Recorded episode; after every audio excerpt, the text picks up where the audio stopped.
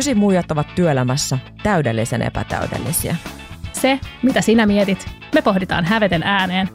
Tämä on Neuvoton podcast työelämästä. Hei, täällä ollaan.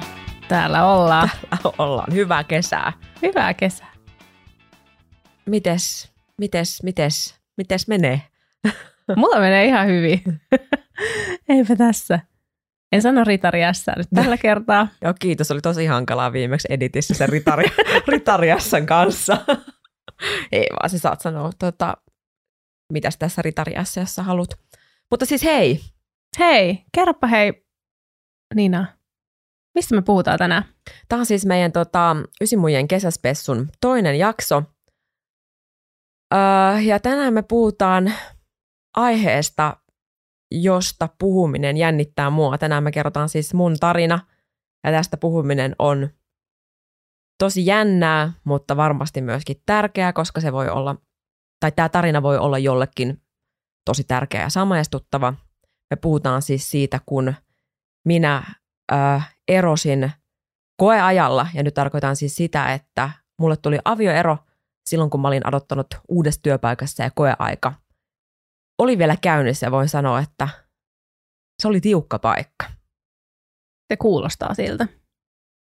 Mä voin nyt kuulijoille kertoa, että Nina on tuskaut tätä aihetta jo tovin, että tämä ei ehkä ihan silleen keveämmästä päästä sulle. Tai helpoimmasta päästä todellakaan. Ei, tämä ei ole, tämä ei ole helppo tarina. Ehkä myöskin osittain sen takia, että ää, mä oon siinä mielessä niin kuin yksityinen ihminen, että kyllä mä niin kuin mietin, että mitä mä jaan ja milloin mä jaan. Niin nyt mä jaan tämän julkisesti, niin on se aika niin kuin menen ison kynnyksen yli niin sanotusti. Ja avioero ei koskaan helppo paikka. Päädyttiin siihen millä tavalla tahansa, niin se on aina hyvin stressaava ja jopa traumaattinen kokemus. Ja sitten mä olen vielä niin kuin uudessa duunissa, että tässä on aika montakin asiaa, minkä takia tämä tuntuu niin kuin jännittävältä kertoa, mutta tässä mä nyt olen kertomassa tätä tarinaa. Hyvä. De- hymyilen defenssien läpi. Se on Ei vaan tästä on jo tota, kuitenkin sen verran monta vuotta, että mä oon jo, vois sanoa, että mä oon aika sinut tämän tarinan kanssa. Toisaalta, joo. En mä tiedä, mikä fiilis sulla on, mutta mulla on semmoinen fiilis. Joo, kyllä sä ehdottomasti mulle ainakin vaikutat tyypiltä, joka on asian käsitellyt ja tosi kypsästi käsitellytkin. Ja mä uskon, että tästä tarinasta moni saa samaistumispintaa. Että oli se henkilökohtaisessa elämässä oleva muutos tai joku järisyttävä tilanne, mikä voi olla siis muutakin kuin parisuhteen päättyminen. Ja se, että miten se vaikuttaa työelämään ja siihen, että sä oot etenkin just vaikka uudessa työssä tai vaikka vanhassakin duunissa, niin semmoista tiettyä – empaattisuutta itseään kohtaan ja sitten myös muita kohtaan, koska sä et aina näe sitä, että mitä, mitä työpaikoilla, työkollegoilla tapahtuu. Eikä he välttämättä kerrokaan sitä. Niin. Siellä taustalla saattaa olla tosi ikäviä juttuja ja rankkoja prosesseja, niin kannustan Juuri näin. empatiaa muita kohtaan. Ja tämä just se, että me ei koskaan tiedetä, mitä jonkun elämässä tapahtuu, tai me ei välttämättä tiedetä, mitä siellä tapahtuu, niin se on niinku yksi syy, minkä takia ää, mä kerron tämän tarinan, jotta me pystytään ehkä olemaan toisillemme nimenomaan niinku empaattisempia ja kiltimpiä. Just näin. Ja sitten se, että mm, kun tämmöisiä tilanteita, erilaisia traumaattisia asioita tapahtuu ihmisen yksityiselämässä, mitkä tavalla tai toisella väkisinkin vaikuttaa siihen, että mitä siellä töissä tapahtuu, niin tätä on mun mielestä niin kuin hyvä ymmärtää sekä ö, työntekijöiden työnantajan näkökulmasta, että mitä tällainen ö, yksityiselämän tapahtuma saa aikaiseksi ja miten tähän voisi ehkä niin kuin, tai miten tässä voisi olla työntekijän tukena ja sitten myöskin samalla kun sä oot työntekijän tukena, niin kyllähän oot myöskin se oman firman tukena, koska silloin asiat menee ehkä paremmin päin, kun työntekijä saa, saa apua tarvittaessa. Ja, ja sitten just se, että se kolmas syy, minkä takia mä haluan tämän jakaa, että mä olin tosiaankin uudessa työpaikassa, että tämä tapahtuma ää, tuli tosi herkkään hetkeen niin sanotusti. Uuden työpaikan niin kuin, tai uusi työ on jo muutenkin haastava ja voi olla stressaavakin juttu, niin sitten siihen sattui vielä niin kuin avioero, että se vaatii aika paljon. On semmoinen joku listaus siitä, että mitkä on ihmiselle stressaavimpia tilanteita niin kuin kautta elämän, että Mm. mitkä niin kuin nostaa stressit. Eniten tappiin, avioero tai parisuhteen päättyminen, mm. Jonkun läheisen kuolema, työpaikan vaihtaminen Muuttokin on muuten mun ja mielestä muutto. sillä listalla. Joo. Mikä jännä, tai- että muutto on yleensä positiivinen juttu, mutta sekin voi olla tosi kuormittava ja stressaava. Ja sitten kun miettii, että sulla on nä- tässä niinku, no in the end kolme näistä No Siis joo, siis aikaan juuri näin. päällä, Joo, tai ainakin limittäin. Tai, Joo, koska niin kuin yleensä jos avioero tulee, niin siinä on myöskin niin kuin se muuttuu Jep. aika nopeasti ajankohtainen. Joo, olihan se. Et ei tavallaan ihme, että oli vähän rankkaa. Joo, Haluatko aloittaa? Kerro, mitä tapahtui. mitä tapahtui? Mm. No mä olin siis aloittanut uudessa työssä ja mm, siitä kun oli mennyt ehkä sillain pari-kolme kuukautta, niin silloin alkoi näyttää mun silloisessa hyvin pitkään jatkuneessa parisuhteessa ja, ja avioliitossa siltä, että tästä ei enää jatketa yhdessä. Ja mä olin tosiaan ollut sen muutaman kuukauden ää, duunissa ja mä muistan, että yksi semmoisia ensimmäisiä ajatuksia, ensinnäkin tietenkin se, että ää, siis sehän on, niin kuin mä sanoin aikaisemmin, että se on tosi shokeraavaa ja traumaattista, stressaavaa huolimatta siitä, että millä tavalla siihen tai miksi siihen avio, avioeroon päädytään. Niin se oli siis, se oli tosi kuormittava tilanne. Ja mä muistan, että mun yksi ensimmäinen huolista oli se, että apua, miten mä selviän tästä duunista. Mm. Ja nimenomaan se, että mä oon uudessa työpaikassa, missä mä olin ainakin itselleni asettanut sen odotusarvon, että mun täytyy näyttää kykyni. Ja mä muistan, että mä olin silleen, että ei vitsi, että mulla on niinku koeaika käynnissä. Nämä ihmiset ei tunne mua. Tämä oli mulle semmoinen tosi merkittävä ajatus. Mä olin ollut vasta muutaman kuukauden siinä työpaikassa. Ja mä mietin, että jos se ero olisi tullut mun edellisessä työpaikassa, missä mä, olisin, missä mä olin niinku kuusi vuotta, ää, niin ne ihmiset, ne tunsi mut siellä. Että olisi tapahtunut mitä tahansa mun vapaa-ajalla tai minussa, niin mä tiedän, että niin kun, mä olisin pystynyt ennakoimaan sen mun yhteisön suhtautumisen minuun ja siihen mun tilanteeseen, että he olisivat olleet tosi empaattisia tu- tukeneet tosi paljon.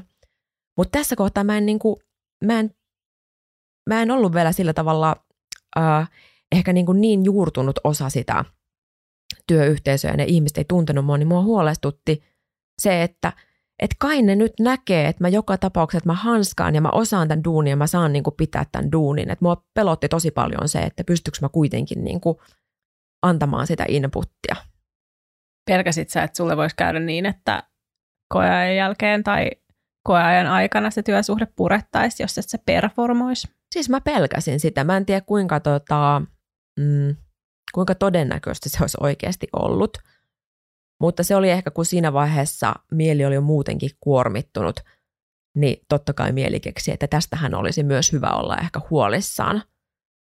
Ja toisaalta mä mietin niin kuin sitä, että ähm, ihmiset ovat lähtökohtaisesti kuitenkin aika empaattisia, että kyllähän ne niin kuin ymmärtävät, että jos tuolla ihmisellä on vaikeaa tällä hetkellä, niin hän ei ehkä pysty antamaan ihan sitä niin kuin parastaan jälleen kerran. Ei tarvitse aina antaa sitä parasta, mutta hän ei ehkä ole ihan niin kuin sillä toiminnan tasolla, millä hän normaalisti on. Mutta kyllä se silti huolestutti. Ja tähän sai mussa aikaan sen, että mähän pistin vielä kovemman vaihteen pykälään siellä töissä. Mm. Ja muistan, että yksi, yksi mun kollega, kun tämä ero realisoitui vuoden vaihteessa, niin mä muistan, että siinä vuoden vaihteessa mun kollega sanoi, että Ninnu, että sä oot niinku entistä kovempi tekijä nyt, kun sulla on niinku ero käynnissä. Että sä oot niinku aivan niinku, sä oot niinku lennossa. Mä olin vaan, mä mietin, mä olin se, mietin itse silleen, että niin olen. Ja tämä on niinku ihan siis, niinku, mitä, mitä tässä niinku oikein tapahtuu. Mutta se johtuu siitä, että mä niinku tunnistin, että tilanne on haastava. Mä pistin, mä pistin sen isomman vaihteen pykälään ja otin niin kuin vähän niin kuin sen, kor, niin kuin nousin sille, jos vaikka niin kuin on joku moottori, että sä voit pyörittää moottoria tuolla tota, tasolla tai sitten sä voit niin kuin ajaa sitä moottoria niin, kuin niin kovaa kuin siitä ikinä lähtee, niin mä ajoin sitä moottoria niin, kuin niin kovaa kuin ikinä lähtee. Se oli mun selviytymistrategia siinä kohtaa. Mä päätin, että työpaikkaa mä en menetä. Koit sä, että se sun kollegan kommentti oli sellainen, että hei, tää on ihan hyvä juttu? Koska kuulosti vähän siltä, että no hei, pitäisikö sun erota sille useamminkin, koska Se oli tota, hän oli äärimmäisen ihana ja tärkeä kollega mulle siinä hetkessä.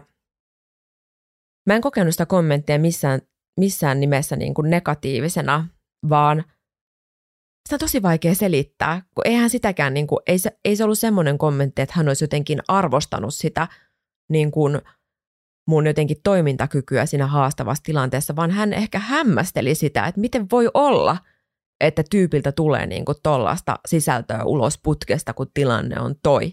Tämä on ehkä se enemmänkin, niin kuin, mistä se hänen kommentti kumpusi. Ja varmaan ehkä jotain silläkin tekemistä, että tietty semmoinen kannustus, että tämähän ei sua nujerra, että kato miten, miten, mihin sä pystyt kaikesta huolimatta. Juuri näin. Tai se ehkä sieltä kuuluu myös taustalta. Joo, juuri näin.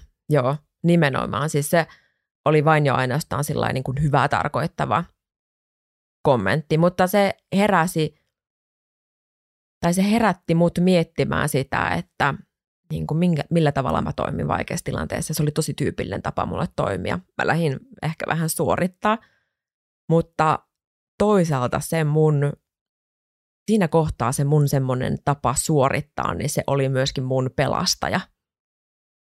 Kuinka?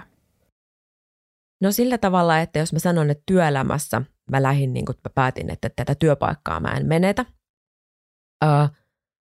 Mä keskityin tosi paljon siihen työhön ja loppujen lopuksi se työ oli mulle sitten sellainen paikka, missä mä sain ajatukset muualla ja mä koin sitä niin kuin merkityksellisyyden tunnetta.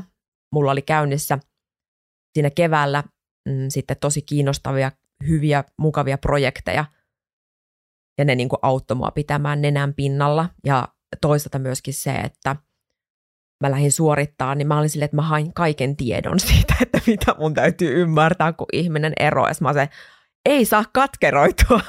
Tiedätkö, niin kuin mä luin jostain aika monestakin lähteestä, että pahin, pahin asia on se, että et katkeroituu. Sitten mä olisin, että no minähän en katkeroidu.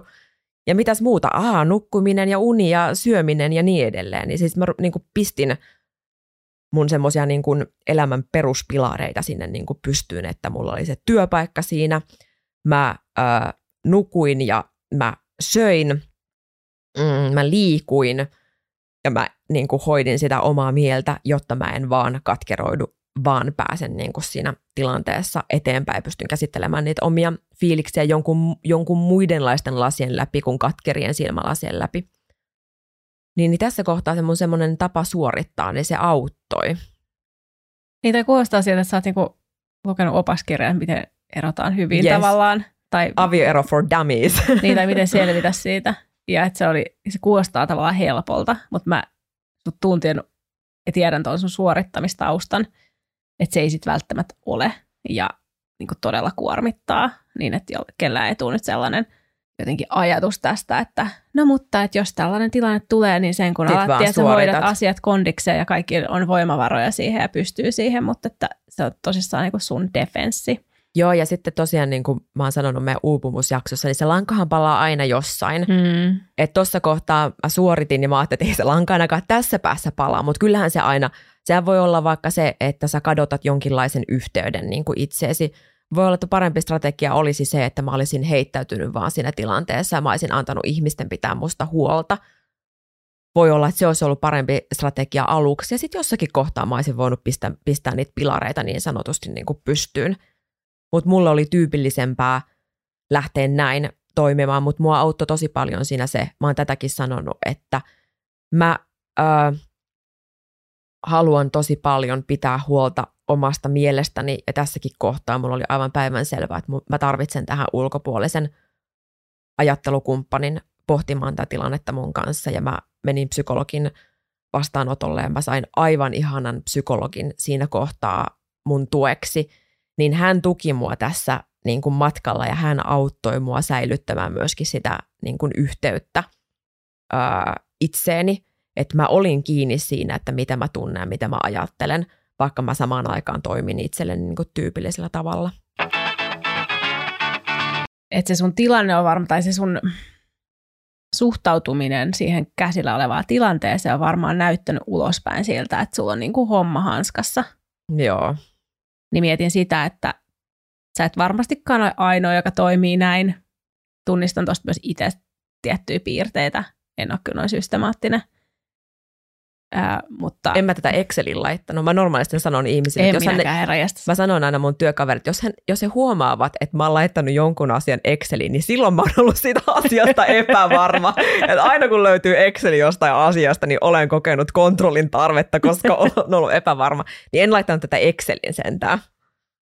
Ei mä tiedä, mukin on ystäviä, jotka niin tiukassa tilanteessa, niin kuin muitakin ystäviä, jotka tiukassa tilanteessa toimii just noin, että, että sit se niin kuin näyttää siltä, että homma on hanskassa ja ei tässä mitään ja että mä kyllä pärjään ja tavallaan niin kuin se kokemus, mikä siellä taustalla on, voi olla jotain ihan muuta ja varmasti onkin, niin jotenkin se niin kuin dilutoitu ehkä muille se hätä ja sellainen niin kuin, en tiedä, onko se nyt hätä, mutta tuska, mikä ei sitten ehkä näykään päälle päin. Että sit senkin takia hyvä muistaa, että, että se mitä näkyy, mitä siitä kollegasta tai ystävästä näkyy ulospäin ja mitä sanotaan, niin ei välttämättä ole sitten kuitenkaan se, mitä siellä sisä, sisällä tapahtuu. Just näin. Ja mulla on tyypillisesti se, että mähän niin kun, mä olin paljon hiljaisempi. Että esimerkiksi mä huomasin, että sen sijaan, että mä olisin siinä, kun olin siinä pahimmassa myrskyn silmässä, sen sijaan, että mä olisin istunut siinä meidän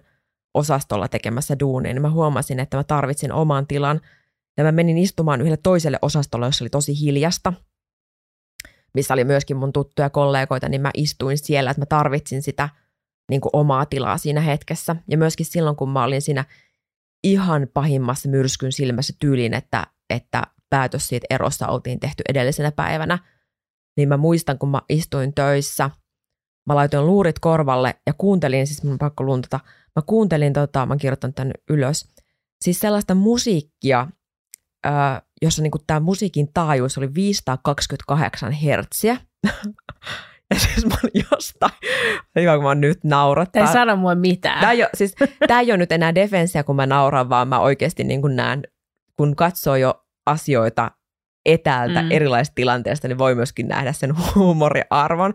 Niin mä, mut kyllä myöskin katselen itse niin kuin empaattisesti, koska muistan sen fiiliksen, mutta kuuntelin siis sellaista musiikkia, joka soi öö, 528 hertsin taajuudella. Ja siis, siis sehän on ihan maailmanlopun musiikkia. Mä Onko mun- se niinku kova? Siis, ei, mä oon soittanut, siis se on ilmeisesti joku sellainen taajuus, mikä jotenkin, niin kuin, että jos sulla on stressaava mieli, niin se musiikin taajuus hellii sun mieltä tai jotain, en tiedä.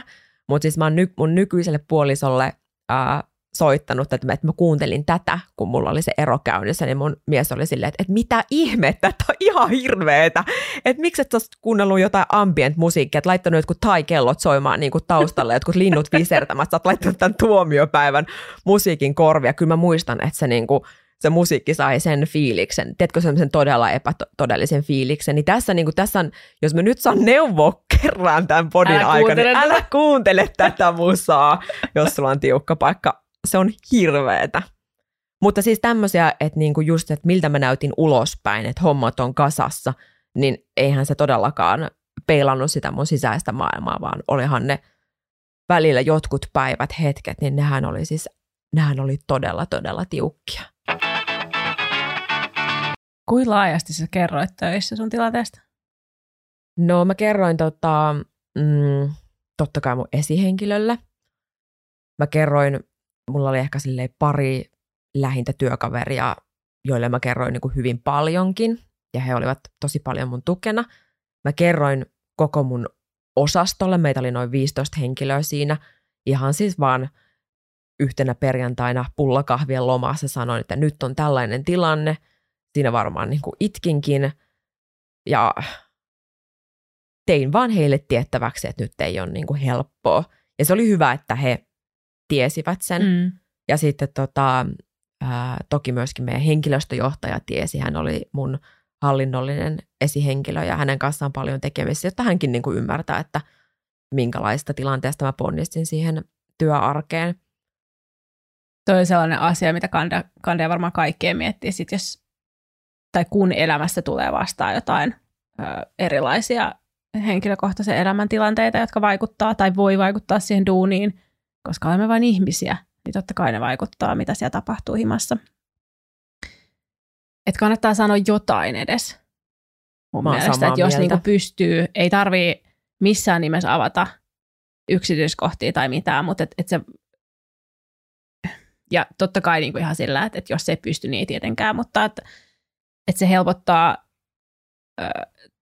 tai väitän, että se helpottaa sitä, että, että miten itse ajattelee siitä, että ajatteleekohan noin nyt mitään musta jotain mm. ikävää tai että huomaakohan ne mitään, niin se, että edes niin kuin omalle esihenkilölle sitten sanoo, että hei nyt on vähän rankat tilanteet päällä, että tiedät, mm. niin hyvä esihenkilö ei sitä niin kuin kysele sen enempää, jos ei siitä halua kertoa, että ei tarvitse niin mun mielestä pelätä sitä, että tarvii sitten lähteä avaamaan liikaa, mutta se helpottaa sitä, että, että jos sitten vaikka on erilaisia tilanteita, tai esihenkilö joku kollega saattaa tulla sanomaan, että hei, tuolla nyt vaikuttaa, että ei nyt ole ihan kaikki tai mitä ikinä, niin sitten sulla on joku tavallaan siellä sun cornerissa puolustamassa myös.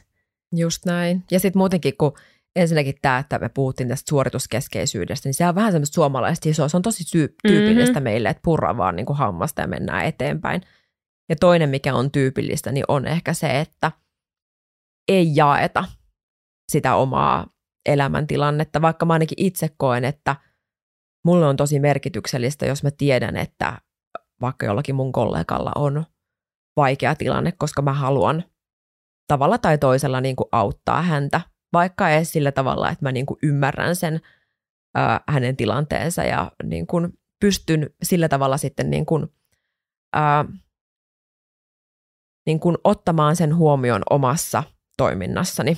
Just näin. Niin se on, se on mulle tosi merkityksellistä ja kyllähän se oli totta kai niin kuin tärkeä sanoa. Mä muistan mun yhdessä työpaikassa nuorena mun esihenkilön koira kuoli. Tämä koira oli äärimmäisen tärkeä mun esihenkilölle. Hän oli siis kuollut aika traagisestikin. Hän oli juossut junan alle ja kuollut siihen. Ja tota, tämä esihenkilö oli kirjoittanut tästä sitten niin kuin, äh, lapun seinälle – se työpaikan seinällä ja sanoi, että tämmöinen on käynyt, tämä on hänelle äärimmäisen kova paikka. Hän ei halua tästä puhua ja hän ei missään tapauksessa halua, teetkö sellaista niin kuin sää, Voi, sää, ei, joo, joo, sääliä, mm. mikä on tota, mikä on ehkä myös meille vähän niin kuin sääliä. Mä en itse koe, että se periaatteessa on sääliä, vaan se on niin kuin myötätuntoa, mutta mm. sitä myötätuntoa voi olla joskus tosi vaikea ottaa vastaan, jos tekee tosi kipeätä. Voi olla, että sitä myötätuntoa pystyy ottamaan vastaan vasta myöhemmin. Mutta se oli tosi mahtavaa, että tämä esihenkilö kuitenkin etsi sen keinon, että hän pystyy jakamaan sen omien alaistensa kanssa, jotta me niin kuin ymmärrettiin, vaikka mä muistan, että mä itse koin tuskaa siitä, tai niin kuin, se oli mulle haastavaa, että mä en voinut mennä osoittamaan hänelle sitä myötätuntoa, kun mä olisin halunnut – sanallisesti tai jollakin tavalla hänelle osoittaa, että mä oon pahoillani hänen mm. puolestaan, että hänen niin kuin, rakas koiransa kuollut. Mun, mun piti siinä kohtaa kunnioittaa niitä hänen rajoja. Mutta etsin nimenomaan, etsi joku keino kertoa jollekin. Joo, mä todellakin voin samaistua tuohon esihenkilön tapaan. Mu- mä en varmaan tiedä juurikaan montaa kiusallisempaa asiaa kuin se, että jos on joku tommonen tilanne päällä ja sitten joku tulee sanoa mulle silleen, että voi ei, mä oon niin pahoillani. Siis mä itkee. Ja sitten jos niin. mä oon niin. itkeä työpaikalla, niin se on jotain sellaista, mitä mä en niin kuin, että se ei. Siis se tilannehan vaan niin kuin lisää sitä. Mm. Niin siis varmaan tekisin saman tyyppisen ratkaisun. Mutta vielä se, että, että todella se eskaloituminen siitä, että joku tulee se, voi ei, mä kuulin, ja sit saat siitä itkee.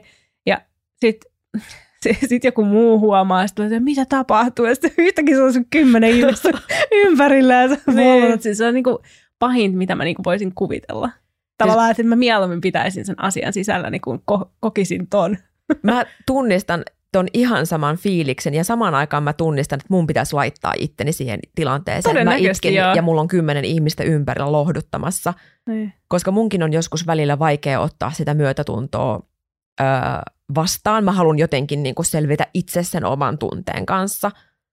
Niin toihan mitä mä tarvitsen, että Mm. vo- voidaanko kuunnella nyt sitten joskus tämä mun podi jollakin porukalla ja porukka kerääntyy mun ympärille lohduttaa mua. Se olisi tosi tervettä. Joo. Miten se tilanne sitten tavallaan ratkesi? Tai ratkesko se siinä niinku, tai voiko tuollainen tilanne ratketa sun mielestä? Tai helpottiko se jossain kohtaa selkeästi? helpotti. Jos mä sanoin, että vuodenvaihteessa oli pahin, pahin myrskyn silmä, niin tota, seuraavana kesänä mä muistan, että me oltiin työporukan kanssa Suomi-areenalla. Muistan, mulla oli tosi hyvä fiilis siellä. Siis oikeasti semmoinen, mä oon semmoinen, että ää, mä saatan joissakin hetkissä, että mä niinku fiilistelen kaikkea. Mä muistan, että miten kaunista siellä oli jossain, tota, me oltiin Normarkussa aivan, onko se Alstromin ruukki, niin mä olin aivan siis niin kuin henkäilin sitä esteettistä upeutta ja kuinka mä niin kuin täysin siemauksin nautin siitä työstä, mitä mä olin siellä tekemässä ja minkälaisten y- ihmisten kanssa mä sitä tein. Niin kyllä mä niin kuin siinä kohtaa tajusin, että nyt ollaan menty jo tosi ää, paljon eteenpäin. Siinä oli yksi sellainen merkittävä, öö, ei mutka, vaan semmoinen niin kuin, öö, tapahtuma matkalla, että mä pääsin siinä keväällä mukaan meidän työpaikan semmoiseen hyvinvointivalmennukseen.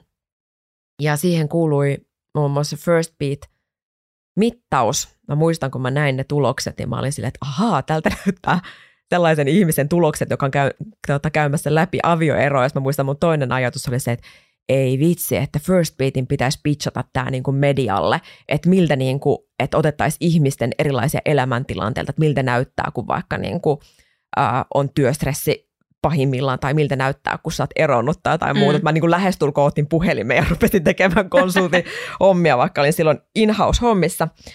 Mutta tota, se laukas mulla sen, että mä huomasin, että mulla ei tapahdu palautumista missään. Ei missään, varsinkin kun se koti oli siinä hetkellä semmoinen paikka, että sehän oli sitä myrskyn silmää. Niin tota, mä aloin ymmärtää, että mun täytyy jollakin tavalla nyt löytää keino palautua. Ja öö, sieltä mä löysin itselleni esimerkiksi uuden harrastuksen. Mä rupesin harrastaa uintia ja aika montakin sellaista niin kuin palasta pystyin laittamaan kohdalle nimenomaan sen takia, että mä olin siinä hyvinvointivalmennuksessa.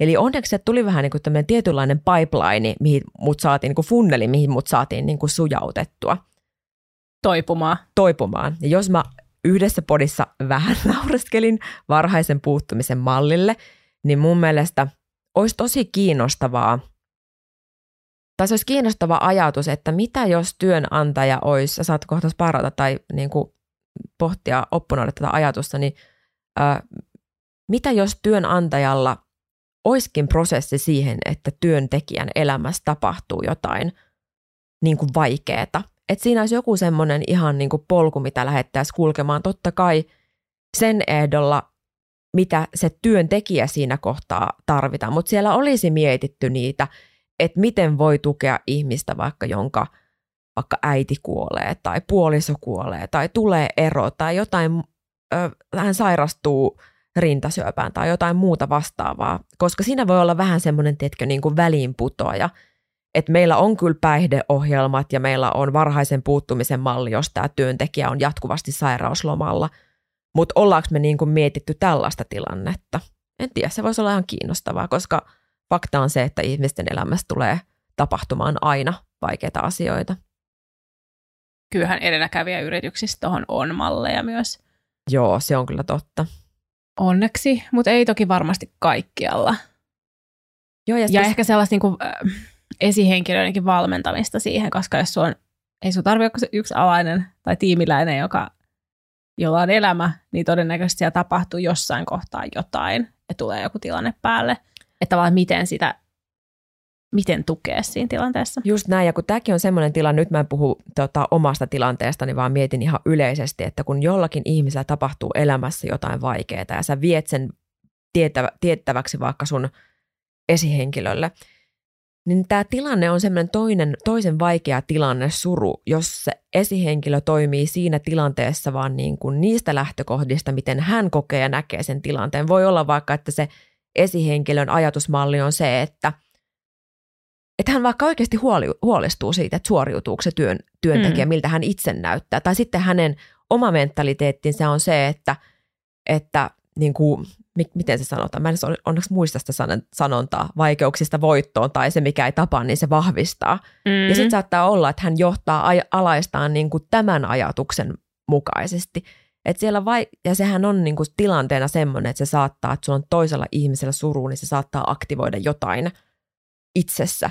Niin jos sitä surua tai vaikeaan tilanteen kohdannutta alaista johdetaan niin kuin sillain subjektiivisesti, niin se voi olla aika vaikea paikka molemmille.